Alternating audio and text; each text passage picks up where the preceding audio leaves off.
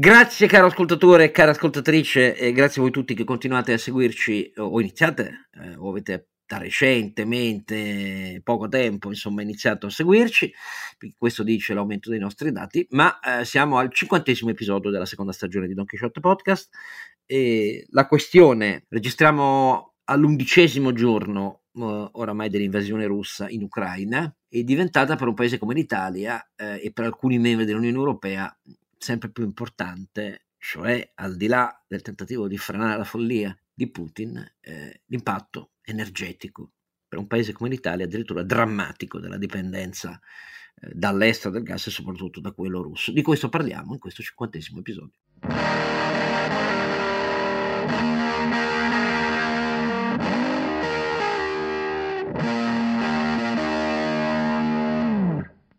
La voce eh, di Don Quixote è sempre quella raffreddatissima eh, di Oscar Giannino e insieme a lui eh, invece i non raffreddati perché sono sempre più efficienti di me da tutti i punti di vista e non solo mentalmente, a cominciare dalla eh, voce di nostro Sancio Panza. Renato Cifarelli, che però a sua volta un, un po' raffreddatino è, devo dire, ammetto le mie eh, colpe. Ma, ma io qui. DonChisciottepodcast.it, il nostro sito. Non prenderete il raffreddore se guardate il nostro sito, questo ve lo possiamo no. garantire. Vi prenderete eh, degli effetti biliari con ogni probabilità, sì, perché il fegato lo facciamo abbastanza rodere, perché siamo i primi che ci fanno rodere, ma è una vita, noi siamo dei, degli esperti nelle mm, patologie epatiche, perché sopravviviamo da una vita agli effetti sul nostro fegato del fatto che troppe cose della nostra Italia non ci piacciono, ecco a dire la verità. E a fianco eh, di Sancio il nostro ronzinante Carlo Alberto Carnevale Maffè. Una voce flautatissima, perché come vedete è sempre quello con le idee più chiare, lo sapete, dopo centinaia di episodi di tanti anni. Allora, caro Carlo Alberto e caro Renato, ehm, dopo 11 giorni Putin non si ferma nella sua deliberata follia di distruggere infrastrutture ucraine e di uccidere migliaia di civili. Le sue parole sono contraddette ogni giorno dai fatti e ehm, la molteplicità multimediale eh, degli strumenti tecnologici eh, che fanno vedere le vittime civili colpite quando ci sono i cessati il fuoco garantiti dalla Croce Rossa internazionale, ma i russi bombardano comunque, smentiscono clamorosamente anche questo aspetto, cioè quello dei corridoi umanitari come se non bastasse l'autosmentita di 11 giorni di tutto quello che ha detto rispetto a tutto quello che fanno i russi sul campo. La situazione è complicata, di questo ne parleremo. Eh, anche la revisione tattica e strategica eh, della presenza russa in campo non è in grado di ottenere eh, i risultati no, dei primi due giorni in cui si pensava all'autodissoluzione dell'Ucraina e quindi ha virato sul massimo utilizzo di sistemi eh, lanciarazzo a distanza non guidati che ovviamente quelli nascono perché sul campo di battaglia devono garantire un effetto di saturazione, quindi come potete immaginare è l'esatto opposto di armi guidate su obiettivi precisi. Quindi totale indifferenza ai cosiddetti danni collaterali, espressione tecnica eh, orrenda che significa che muoiono i civili, ehm, di tutti i tipi, perché a questo poi hanno aggiunto eh, vettori eh, a medio raggio che partono anche da piattaforme navali, cioè insomma la solita panoplia russa, però insomma la resistenza ucraina resta, ehm, l'autorisoluzione non c'è, i tentativi di uccidere Zelensky allo stato attuale sono falliti, per la Nato eh, è chiaro che come vi avevamo detto, non capisco come alcuni ascoltatori possono aver equivocato Abbiamo sempre detto che la linea della Nato è non farsi coinvolgere in alcun confronto militare diretto, ma usare le sanzioni economiche per riuscire a vedere se in qualche mese si mette la tecnostruttura intorno a Putin eh, economica della Russia in condizione eh, di eh, incassare un danno storicamente mai visto da nessuno e tale da far riflettere il sistema russo, sempre che Putin non si sia oramai autoimmunizzato con una stretta sulla propria cerchia di potere in Russia che non ha precedenti solo all'epoca di Stalin, ma ha mezzi tecnologici molto più avanzati per essere efficaci rispetto a quello di Stalin. Sapete che in Russia ormai si rischiano 15 anni di galera anche solo a dire che esiste una guerra, ciò malgrado Uh, oltre 10.000 cittadini russi sono stati arrestati nei primi dieci giorni di guerra per proteste pubbliche e mettendosi nei panni di chi sa perfettamente cosa si rischia in Russia per farsi arrestare cantando l'inno ucraino, eh, molti sono giovani, ma non mancano anche gli anziani, cioè quelli che hanno l'esperienza eh, della cosiddetta Grande Guerra di Liberazione, si chiama così, il secondo conflitto mondiale in Russia, con 20 milioni di vittime russe, non ce lo dimentichiamo mai, eh, per l'attacco nazista, ma eh, tutto questo dà l'idea di un paese che qualche problemino interno lo pone, anche se io non credo al fatto che ci sia la possibilità di un golpe o di una rimozione di Putin dall'interno breve. Ma detto tutto questo, per noi il problema è diventato in maniera sempre più stringente quello dell'impatto energetico e della dipendenza folle che il nostro paese, più di qualunque altro paese occidentale, fidandosi di Putin e considerandolo dal punto di vista politico, strategico, economico-finanziario, un leader amico, un leader assolutamente affidabile, un grande liberale, diceva Silvio Berlusconi e Salvini è un pezzo della sinistra, tutti quanti, Prodi. Eh, ecco, per effetto di tutto questo ci troviamo eh, con il cappio stretto intorno al collo e la domanda diventa che fare? La domanda diventa che fare, anche se la speranza di molti è, ma insomma, basta non farsi coinvolgere, il gas, come vedete, Putin ce lo manda lo stesso, te credo, si fonda su quello la sua economia, con la differenza che adesso stiamo raddoppiando le cifre che gli diamo ogni anno e di fronte a questo sentimento invece la realtà è che bisognerebbe mettere mano a qualche cosa che, di cui proveremo a parlare. Carlo Alberto, come la pensi? Che la responsabilità di avere creato le condizioni economiche per la Russia, eh, di avere flussi di cassa tali da poter finanziare una guerra di aggressione sono oggettivamente da condividere un bel pezzo dell'Europa con l'Italia in testa insieme alla Germania, ma l'Italia è in proporzione di più, caro Oscar. Quindi da un lato noi abbiamo contribuito a finanziare il, me- il meccanismo militare e repressivo del Cremlino. Bisogna che lo diciamo con estrema franchezza, eh, ogni volta che eh, alziamo il nostro termostato, eh, questo ha l'effetto eh, economico in, indotto e la ragione è ovviamente da far risalire alle forze politiche che nel puro interesse della nazione, sia chiaro, senza conflitti di interesse personali e senza alcuna costrizione, nessuno vuole, vuole, ipotizzare nessun altro che la massima buona fede, ovviamente, caro Oscar, ma insomma, di fatto ci hanno venduto ha una dipendenza, soprattutto dal gas russo, che oggi costituisce eh, il più significativo contributo eh, economico a, ehm, a finanziare la guerra. Fatta questa premessa, noi abbiamo due problemi. Uno, la politica energetica italiana. Due, il eh, recovery plan, il PNRR, che eh, sono del tutto incoerenti con la situazione geopolitica industriale che sta emergendo eh, a, a, valle di questa invasione. Quindi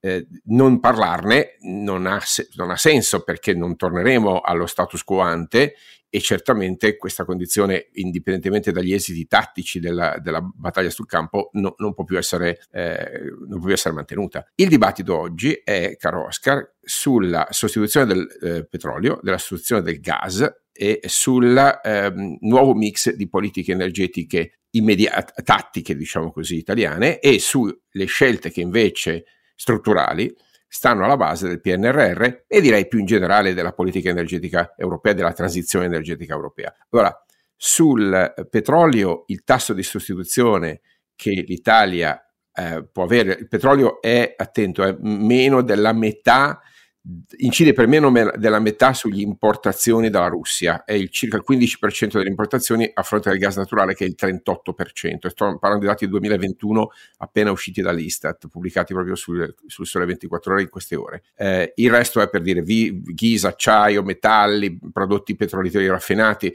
di, per, per trovare qualcosa che non sia eh, una materia prima dobbiamo scendere dire, ai cereali che fanno l'1% per farvi capire, tutto il resto è eh, diciamo di origine mineraria.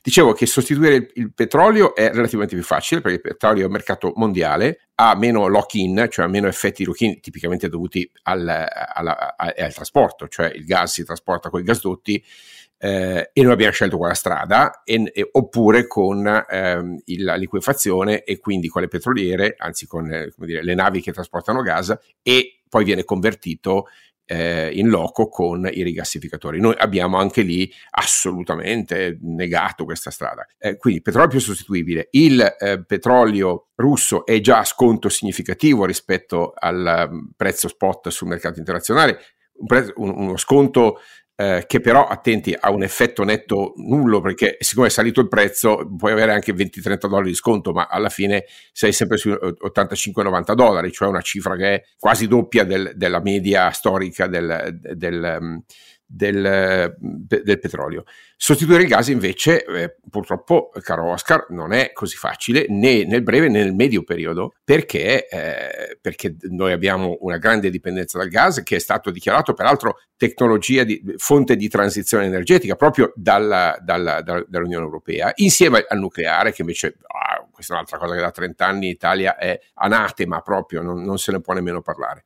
Eh, quindi noi abbiamo un problema nel breve di sostituire il petrolio fattibile, pagando il prezzo di mercato, eh, la produzione mondiale di petrolio non è immediatamente elastica, però non è che, dire, non è che siamo corti di petrolio. Eh, il gas invece è un vincolo importante perché il gas alimenta un bel pezzo della nostra produzione ehm, eh, di energia elettrica, che, quella, che sarebbe eventualmente la parte sostituibile, ma soprattutto un bel pezzo del, del riscaldamento de, de, degli edifici, che è molto più difficile sostituibile perché la tecnologia a valle, cioè il, il consumo del gas, è vincolata alle caldaie e a quant'altro. Quindi non c'è solo un tema di fonti, se vuoi, caro Oscar, ma c'è un tema di utilizzi e di, di, eh, e di modalità di utilizzo. E anche qui le politiche del governo, non questo di oggi se volete, ma quelli precedenti, hanno favorito la sostituzione delle caldaie a gas con eh, ehm, pompe di calore? Ah, ma assolutamente no, non abbastanza, voglio dire no, ma no, certamente non abbastanza. Abbiamo dato i bonus per riverniciare le facciate, ma eh, su questa politica invece di sostituzione tecnologica che avrebbe dovuto essere chiarissima, lucidissima,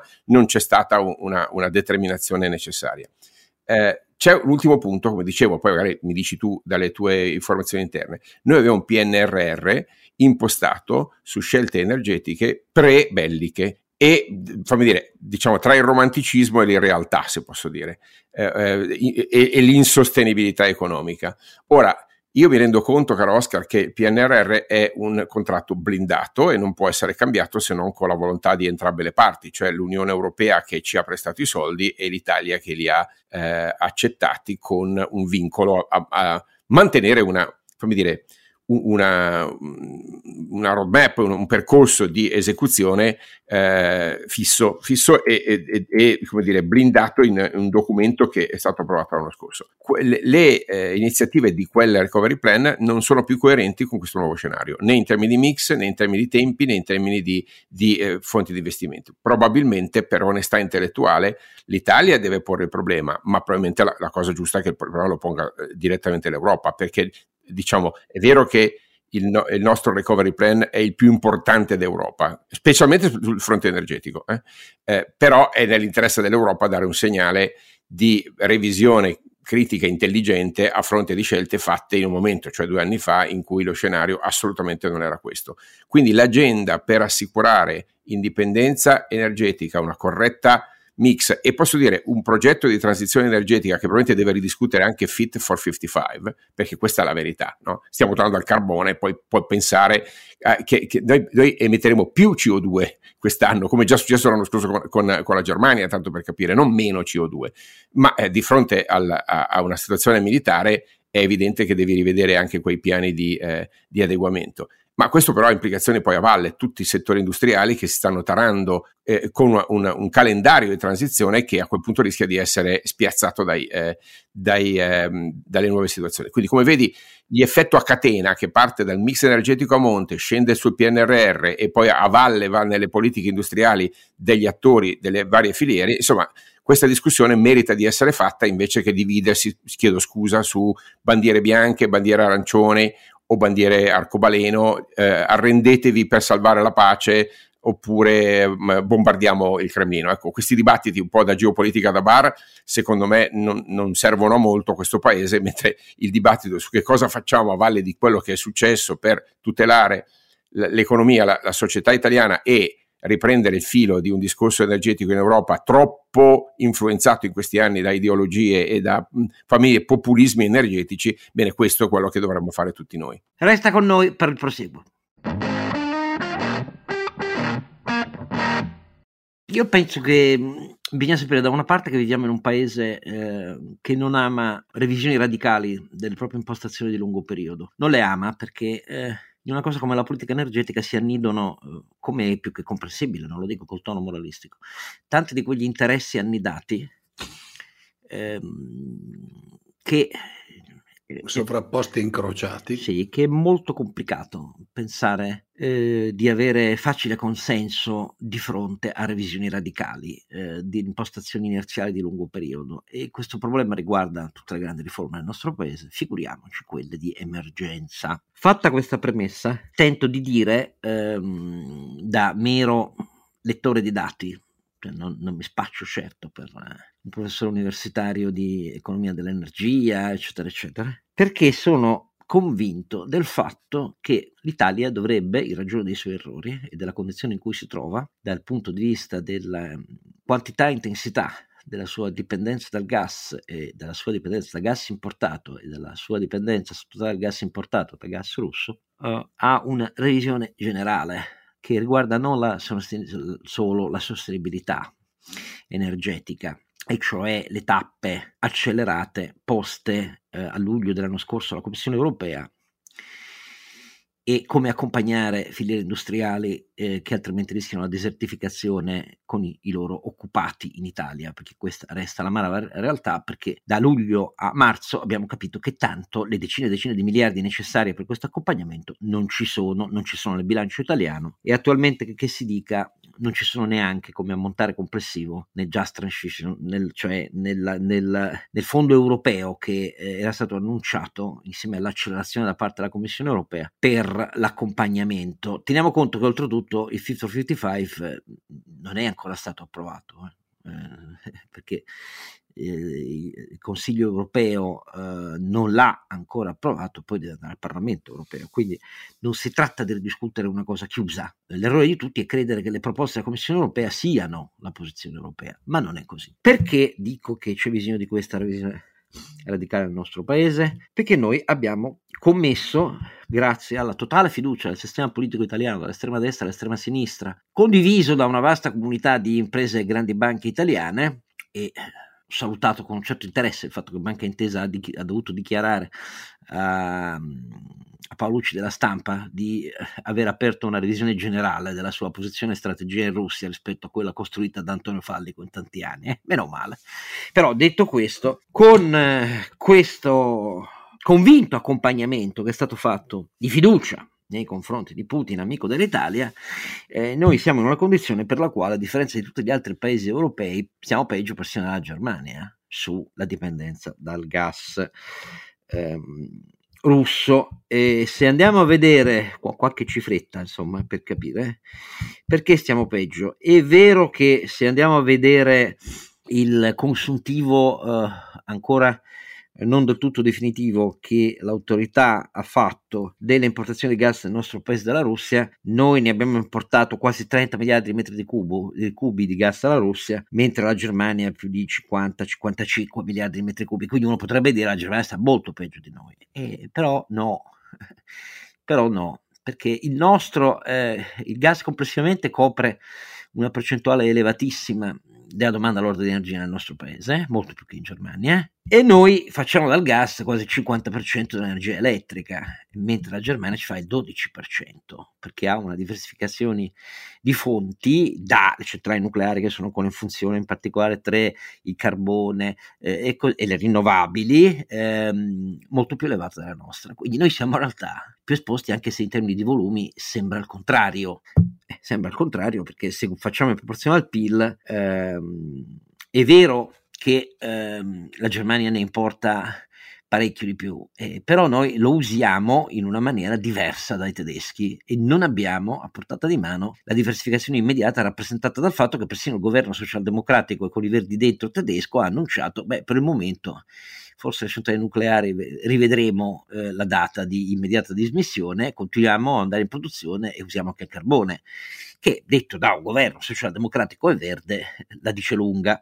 Ma la dice lunga su che cosa? Sul fatto che loro hanno a portata di mano delle condizioni per la diversificazione, cioè per rendersi meno dipendenti dal gas di Putin. Anche loro eh, ci hanno fatto un'enorme, colossale operazione di fiducia, Schroeder, eh, il Nord Stream 2, eccetera, eccetera. Però loro hanno una riserva a disposizione. Noi questa riserva tragicamente ce l'abbiamo in termini molto molto molto più problematici della loro, perché carbone niet, eh, non ne parliamo e, e, in più abbiamo commesso errori tragici sulle nostre riserve. Facciamo alcuni, alcuni esempi anche in questo caso di eh, errori eh, storici. Se oggi uno va a dire abbiamo bisogno di aumentare l'estrazione delle nostre riserve nazionali eh, di gas, cioè nel nostro territorio, nei nostri, mare, nei nostri mari, ehm, la risposta che viene dall'ambientalismo è ma no, ma che non, non, riuscirete mai a coprire una quota paragonabile a quella del gas. Tutto sbagliato di importazione, tutto sbagliato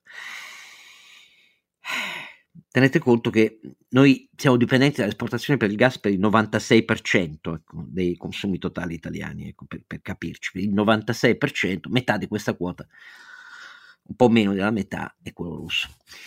E perché gli ambientalisti dicono così? Perché ovviamente anche le stime sulla uh, riserva estraibile eh, dipende da come uno le considera e quindi variano molto per esempio, una maniera eh, che è seguita pressoché pedissequamente dall'informazione mainstream è dire ma guardate che nell'Alto Adriatico praticamente si possono estrarre i 2,4 miliardi di metri cubi in più che il governo Draghi ha già deciso in arrivo nei prossimi anni, ma al massimo si arriva a 3 miliardi di metri cubi in più e quindi ci fate ben poco se pensate di dover sostituire la quota strategica eh, di dipendenza nostra dal gas di Putin. E sì, peccato però che questa stima dipende da un fatto, cioè dal fatto che noi, per quello che riguarda la stima dell'estraibile nel, nell'Alto Adriatico, siamo fermi eh, a uh, una misura eh, politica che è stata adottata oramai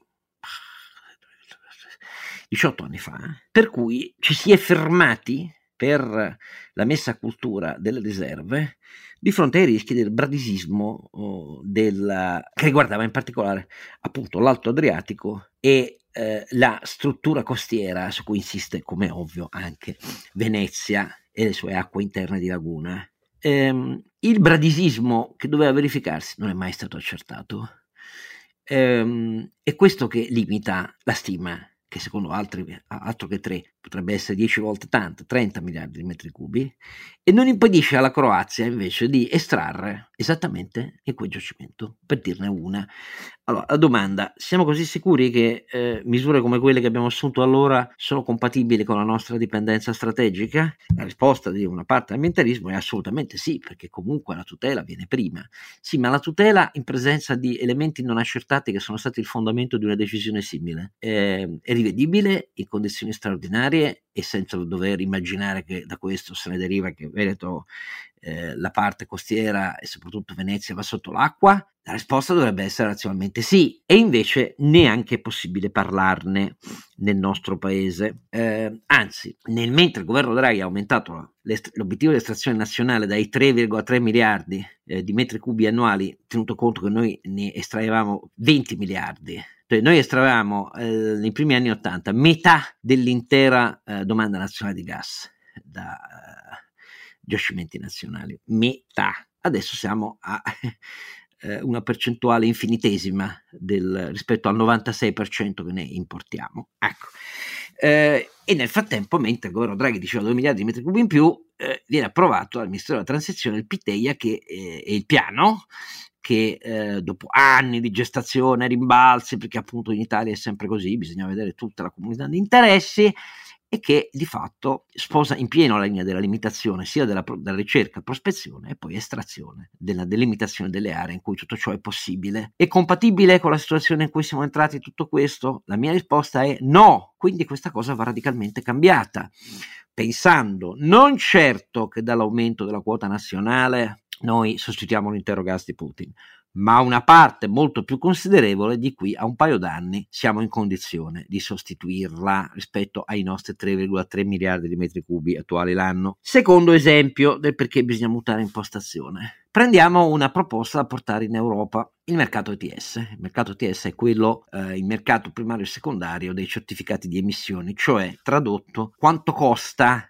eh, una tonnellata di CO2. Se andate a vedere, abbiamo più volte parlato, l'andamento del prezzo alla tonnellata eh, che è molto cresciuto dopo il Fit 55, come è evidente, per ragioni che non dobbiamo rispiegare ancora una volta, c'è una componente di erraticità, come è ovvio, poiché è a tutti gli effetti una securities nel mercato secondario finanziario molto elevata. Questa componente finanziaria ha un effetto, io non sono di quelli che invoca sempre spariamo contro la speculazione finanziaria, no, dico però che c'è una caratteristica che come eh, consumatore e produttore italiano non mi piace, che se andate a vedere l'esame negli ultimi otto mesi eh, dell'andamento dell'ETS, del mercato ETS, cioè prezzo CO2 per tonnellata, scoprirete che è molto negativamente eh, l'effetto pronunciato per un paese la cui eh, struttura e mix industriale è molto più decarbonizzata di quelli di altri paesi europei, innanzitutto della Germania. Allora,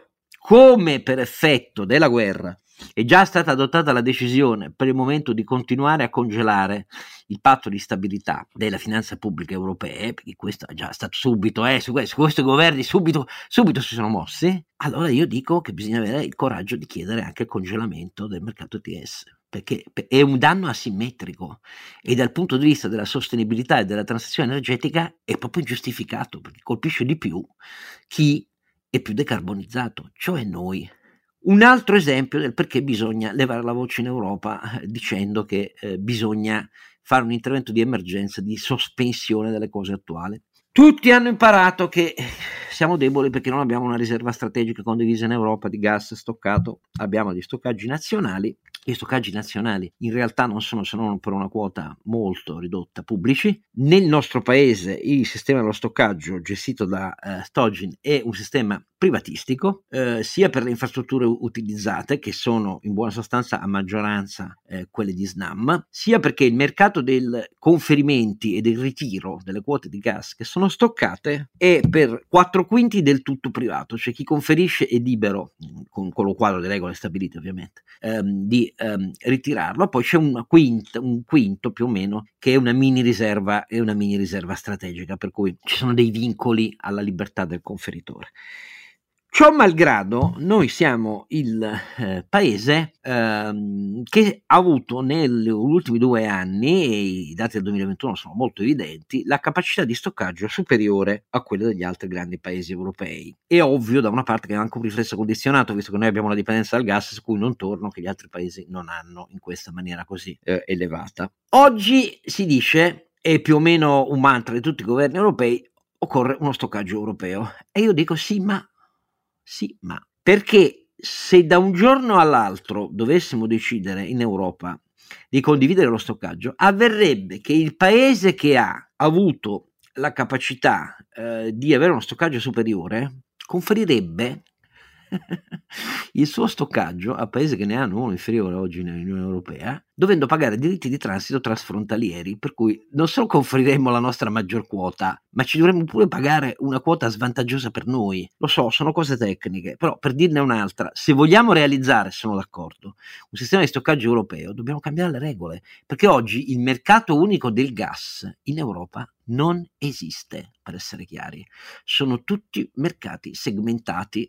Se dobbiamo fare una riforma, e abbiamo capito che questa è oggi più che mai necessaria per gli sviluppi del conflitto in Ucraina, dobbiamo tutti sederci a un tavolo cambiando la testa di queste regole che sono fatte per preservare gli energivori di ogni paese e per preservare i grandi gruppi pubblici e privati, nel nostro caso soprattutto pubblici, eh, dell'energia. Ecco, queste sono tutte piccole dimostrazioni. Sono partito dall'Alto Adriatico, sono andato all'ETS, eh, adesso al sistema di stoccaggio, del fatto che occorre fare un esame razionale, radicale del nostro mix energetico, che è tutto sbagliato, inficiato da una scommessa politica fatta eh, a favore di Putin dal nostro paese. Aggiungo, a differenza di quello che pensano molti che dicono ah, ma voi bellicisti che volete coinvolgere la Nato, ma insomma chi se ne frega, agli ucraini capiti quel che capiti, eh, noi continuiamo come si vede a importare gas russo e te credo, eh, per loro è il pilastro della sopravvivenza, è tutto come prima, perché dobbiamo cambiare le cose? E,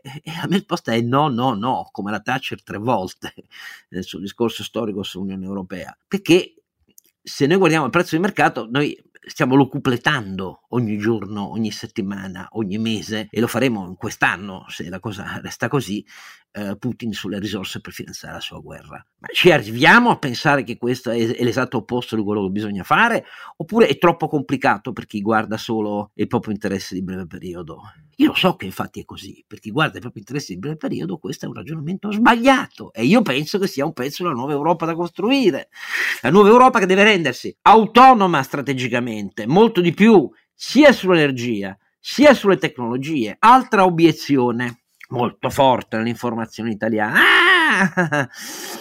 Siccome nel mix degli interventi a breve c'è un aumento molto considerevole del gas, l'LNG via mare ovviamente, sottoposto quindi a passaggio di fase, prima liquido per viaggiare sulle navi poi rigassificato per rimetterlo nelle pipeline. L'obiezione ah, servi degli americani, volete fare come sempre, eh, arricchire gli americani, perché è il vostro riflesso condizionato. Anche qua, cari amici, eh, gli Stati Uniti erano iperdipendenti.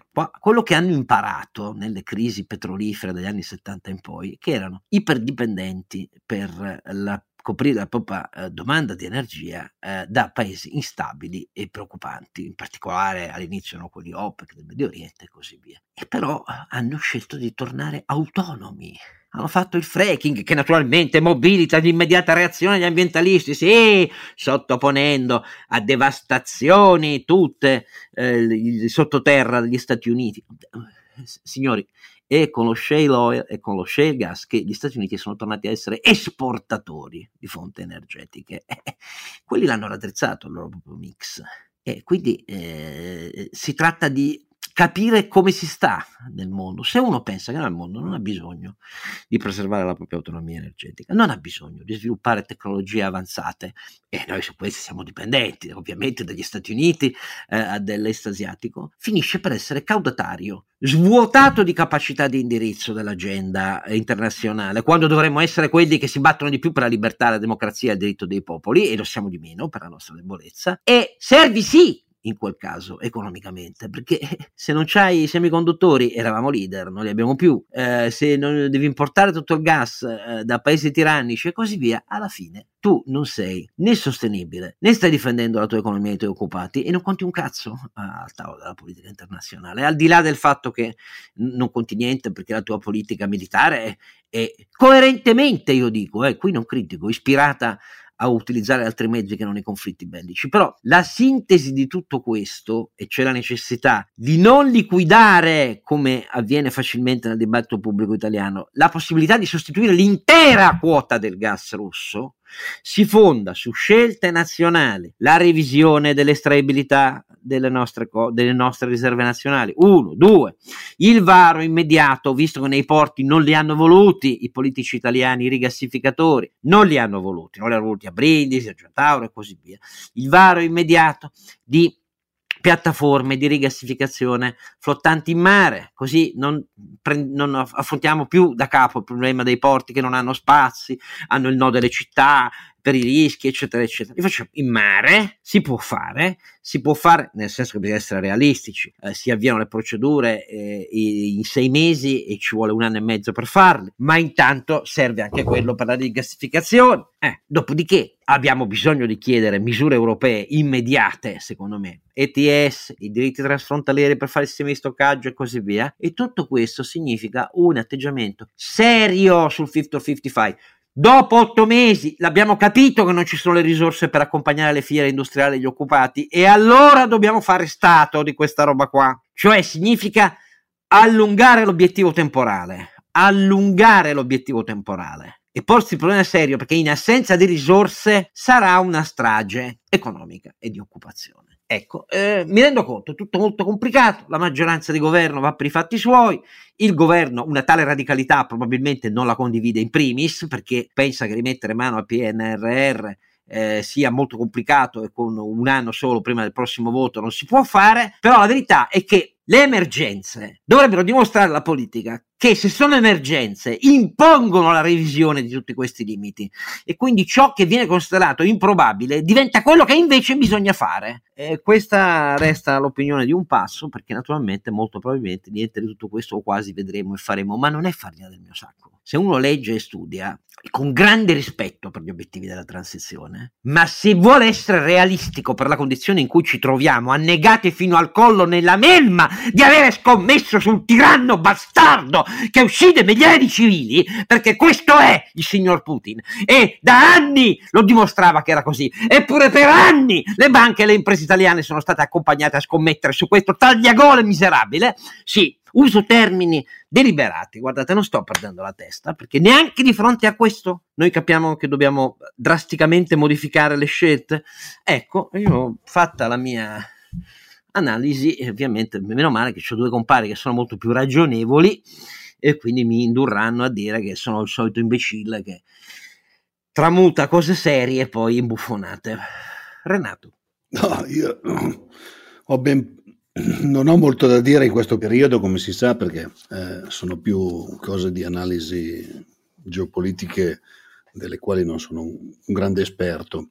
Devo dirti che sono abbastanza dispiaciuto in questi giorni perché vedo troppi colleghi che hanno un po' la mentalità del business as usual. Mi spiego, eh, mi riallaccio anche a quello che dicevi tu. Eh, la Russia è un, uno snodo importante perché noi abbiamo due problemi, quello dell'energia, quello delle materie prime, oltre a quello di cui abbiamo già parlato dell'esportazione che è vero vale per delle nicchie, ma sai, poi naturalmente all'interno delle nicchie ci sono imprenditori che lavorano in quella nicchia e quindi naturalmente sono, sono molto interessati. Quello che vedo, e devo dirti un po' mi dispiace, perché ci riempiamo sempre la bocca di responsabilità sociale, cose di questo genere, è che eh, troppe persone sono più in questo momento legate al, al proprio interesse che non all'interesse generale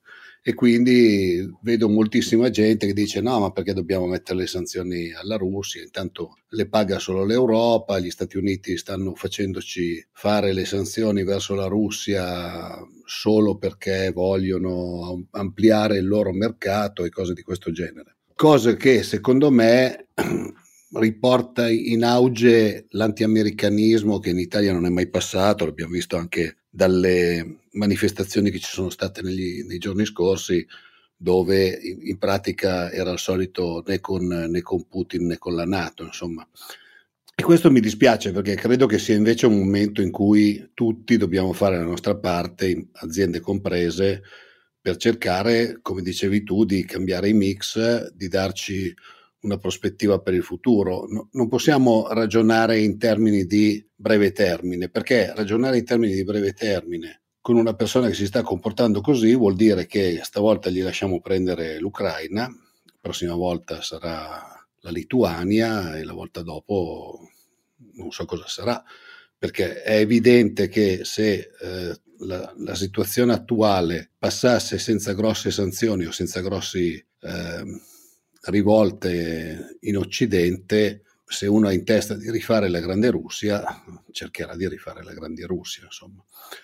E un po' mi dispiace, ti dico la verità, mi dispiace perché secondo me dal punto di vista sociale in questo momento tutti dobbiamo metterci la nostra parte e la parte di chi fa impresa è cercare di disegnare un futuro diverso cercando magari anche di fare qualche sacrificio, perché no? Però magari sono io che ho, una, ho un'idea un po' romantica comunque della nostra, eh, del nostro essere persone all'interno di una, di una società. E... Io sono convinto, guarda, so questo, che la vera risposta a, ai tanti pezzi del sistema economico italiano che ragionano così è richiamarli a un fatto, un fatto, cioè guadagnano molto di meno di fronte alla dipendenza tecnologica, eh, delle punte avanzate della ricerca, eh, energetica, eccetera, eccetera.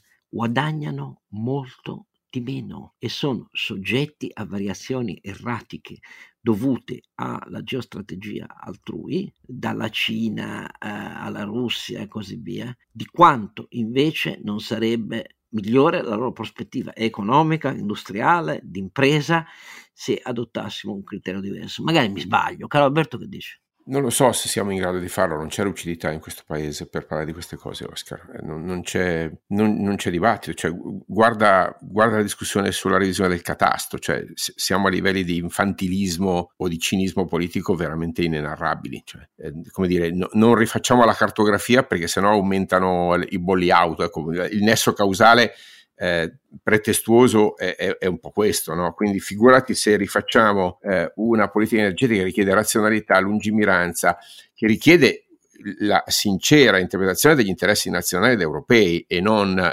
quanto pago io la mia bolletta al diavolo tutto il mondo. No?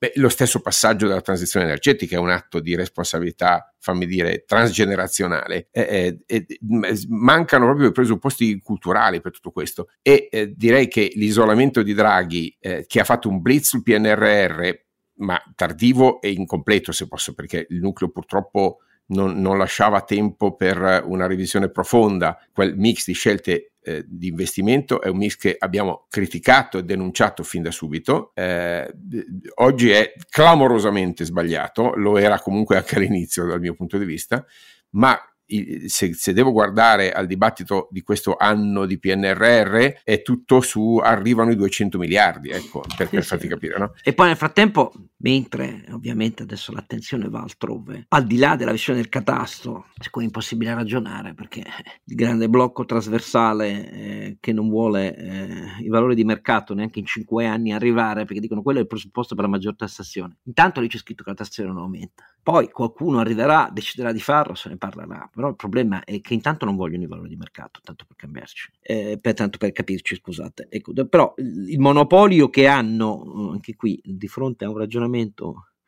fondato sui fatti, eh, la dice lunga, come devo dirti, perché così è diventata una questione di fede. Ah, allora vuol dire che sei per le tasse, Giannino. Eh. Fine del discorso, perché tanto i fatti non contano niente.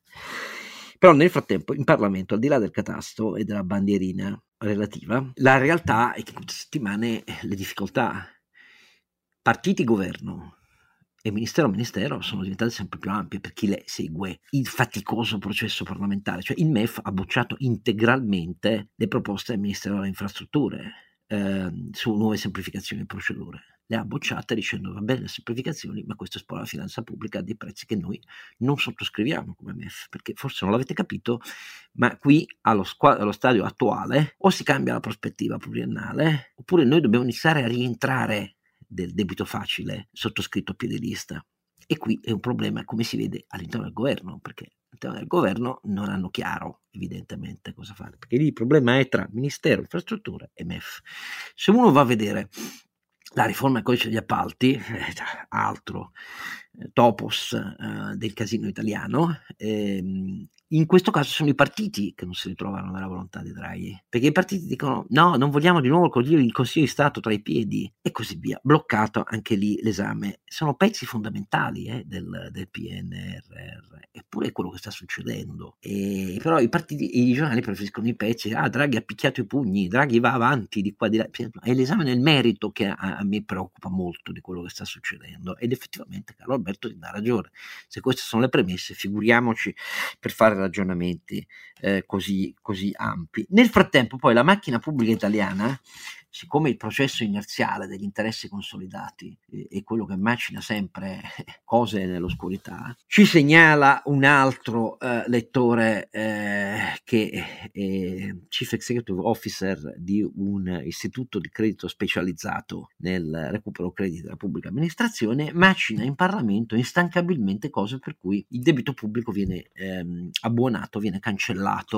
e ci fa alcuni esempi. Caro ascoltatore, eh, ti abbiamo fatto l'esempio di che cosa succede eh, nella puntata precedente per gli avvocati che hanno creduto eh, davvero all'appello di mettersi a disposizione per l'ufficio del, del processo. Eh, e che cosa capita a pezzi fondamentali di chi vanta crediti nei confronti della pubblica amministrazione? Legge 108 del 29 luglio 2021 con la scusa, con questa legge, con la giustificazione, non voglio dire con la scusa, della semplificazione necessaria per eh, il piano di ripresa e resilienza, viene data la possibilità alle regioni di mettere in liquidazione coatta amministrativa gli enti pubblici di loro emanazione, cioè si istituzionalizza la roba per cui hanno creato enti questi enti li hanno fatti indebitare, possono spegnerli e ricominciare, magari cambiando solo nome, a fare la stessa cosa, con lo stesso oggetto sociale, magari con gli stessi dipendenti nella stessa sede, perché ovviamente bisogna tutelare l'occupazione.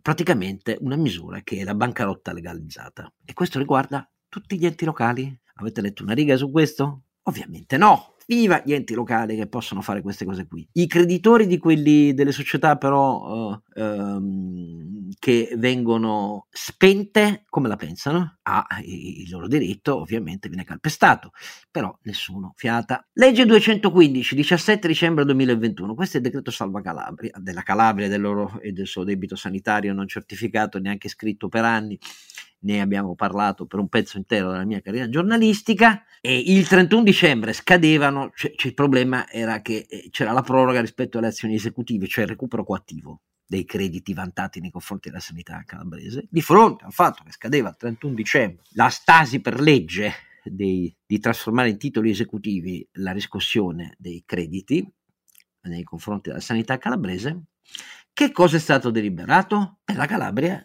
si è protratto per legge il termine della sospensione dell'esecutività della riscossione del credito fino al 31 dicembre 2025. L'avete letto da qualche parte? Eh, no, però è quello che hanno approvato. Poi, eh, 30 dicembre 2021, eh, legge 234 del 30 dicembre 2021. In questo caso stiamo parlando delle province. Eh? Ecco, autorizzazione alle province di fare una ricognizione dei propri debiti. E se il fornitore in tempi strettissimi, cioè poche settimane, non riformula i fondamenti del proprio credito, il suo credito viene per legge cancellato. A quelli invece che, attentissimi a leggere la Gazzetta Ufficiale, malgrado il silenzio generale dell'informazione, sono stati consapevoli del fatto che dovevano ripresentarsi con la loro domanda di credito, si fa una proposta di ristrutturazione tra il 40 e l'80%, che è una specie di dissesto concordato imposto per legge. Allora, come ovvio, questa cosa è nata per, soprattutto per i debiti delle province più esposte rispetto a grandi capoluoghi che hanno debito più esposto, cioè Palermo, Reggio Calabria, Torino, anche Torino, quindi non è una questione solo del sud, e così via. Ma queste sono le modalità di procedere in silenzio nel nostro ordinamento a favore dello Stato. Ecco, io di queste sono più preoccupate che del catasto, ve lo dico, e non ho sentito mezza voce del fronte della destra che urla! Come sto urlando apposta io, sui valori di mercato nel catasto, di fronte a questi colpi di spugna a favore dei debiti dello Stato e che calpestano i diritti dei creditori eh, privati nei confronti dello Stato, perché quando si tratta di fare procedure straordinarie in cui tutti i partiti che hanno amministrato sono di mezzo, lì il grande principio della tutela dei privati se lo mettono in tasca e lo calpestano e lo cagano via nel cesso. Queste sono le prove provate che mi fanno indignare poi quando vedo tanta malafede su tante altre questioni. Le bandierine evidenti sono quelle che mobilitano anche tanti miei ispirati colleghi, sono diventati tutti liberali e liberisti adesso. Ma su queste cose qua procedono in silenzio tutti d'accordo i partiti, le loro bandierine le ripiegano e voi ve la prendete nel fondo schiena, cari privati. Bene, vista questo eh, tono iperottimistico di questa puntata, io non faccio altro che sperare che, di vedere delle piazze che non dicano solo no Putin e né no NATO. Non mi meraviglio, la storia italiana, caro Renato, e della storia sempre della ricerca di un terzismo, perché noi vogliamo l'America, ma l'America non c'ha abbastanza socialismo nel suo sistema, quindi noi siamo europei, dobbiamo essere fuori, lontano, basta, NATO, bla bla bla bla. Ma quello che mi colpisce è che di fronte alle vittime civili a migliaia di quello che sta facendo Putin non ci sia ancora stata una piazza, speriamo di vederla, che dica con chiarezza viva l'Ucraina libera, no al tiranno assassino Putin. Ecco, io mi accontento di questo, non di fini sottili, analisi geopolitiche, eccetera, eccetera. Ma in questa piazza in Italia non c'è stata ancora ed è un motivo di vergogna civile per quello che mi riguarda. Bene, cari compari, siete in silenzio, oggi ho esagerato. No, no, no. Siete no, in silenzio perché oggi ho esagerato.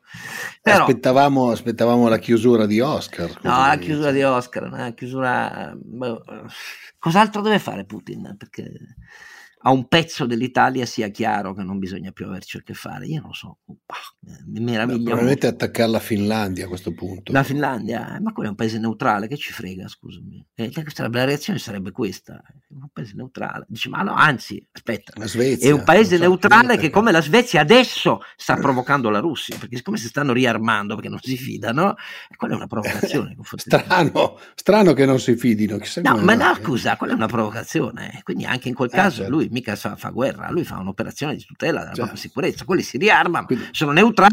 Vedi a cosa spinge la pessima Nato? Eh, spi- spinge i paesi secolarmente neutrali a riempire le caserme eh, di piattaforme, velivoli, i loro aeroporti. Eh, eh, provocazioni, sai, eh, caro mio. Eh, Putin ha ragione. Oh. E dimentico sempre nost- la nostra indole tis- cristiana. Una volta ti è andata una sberla, fatela dare sull'altra guancia, insomma.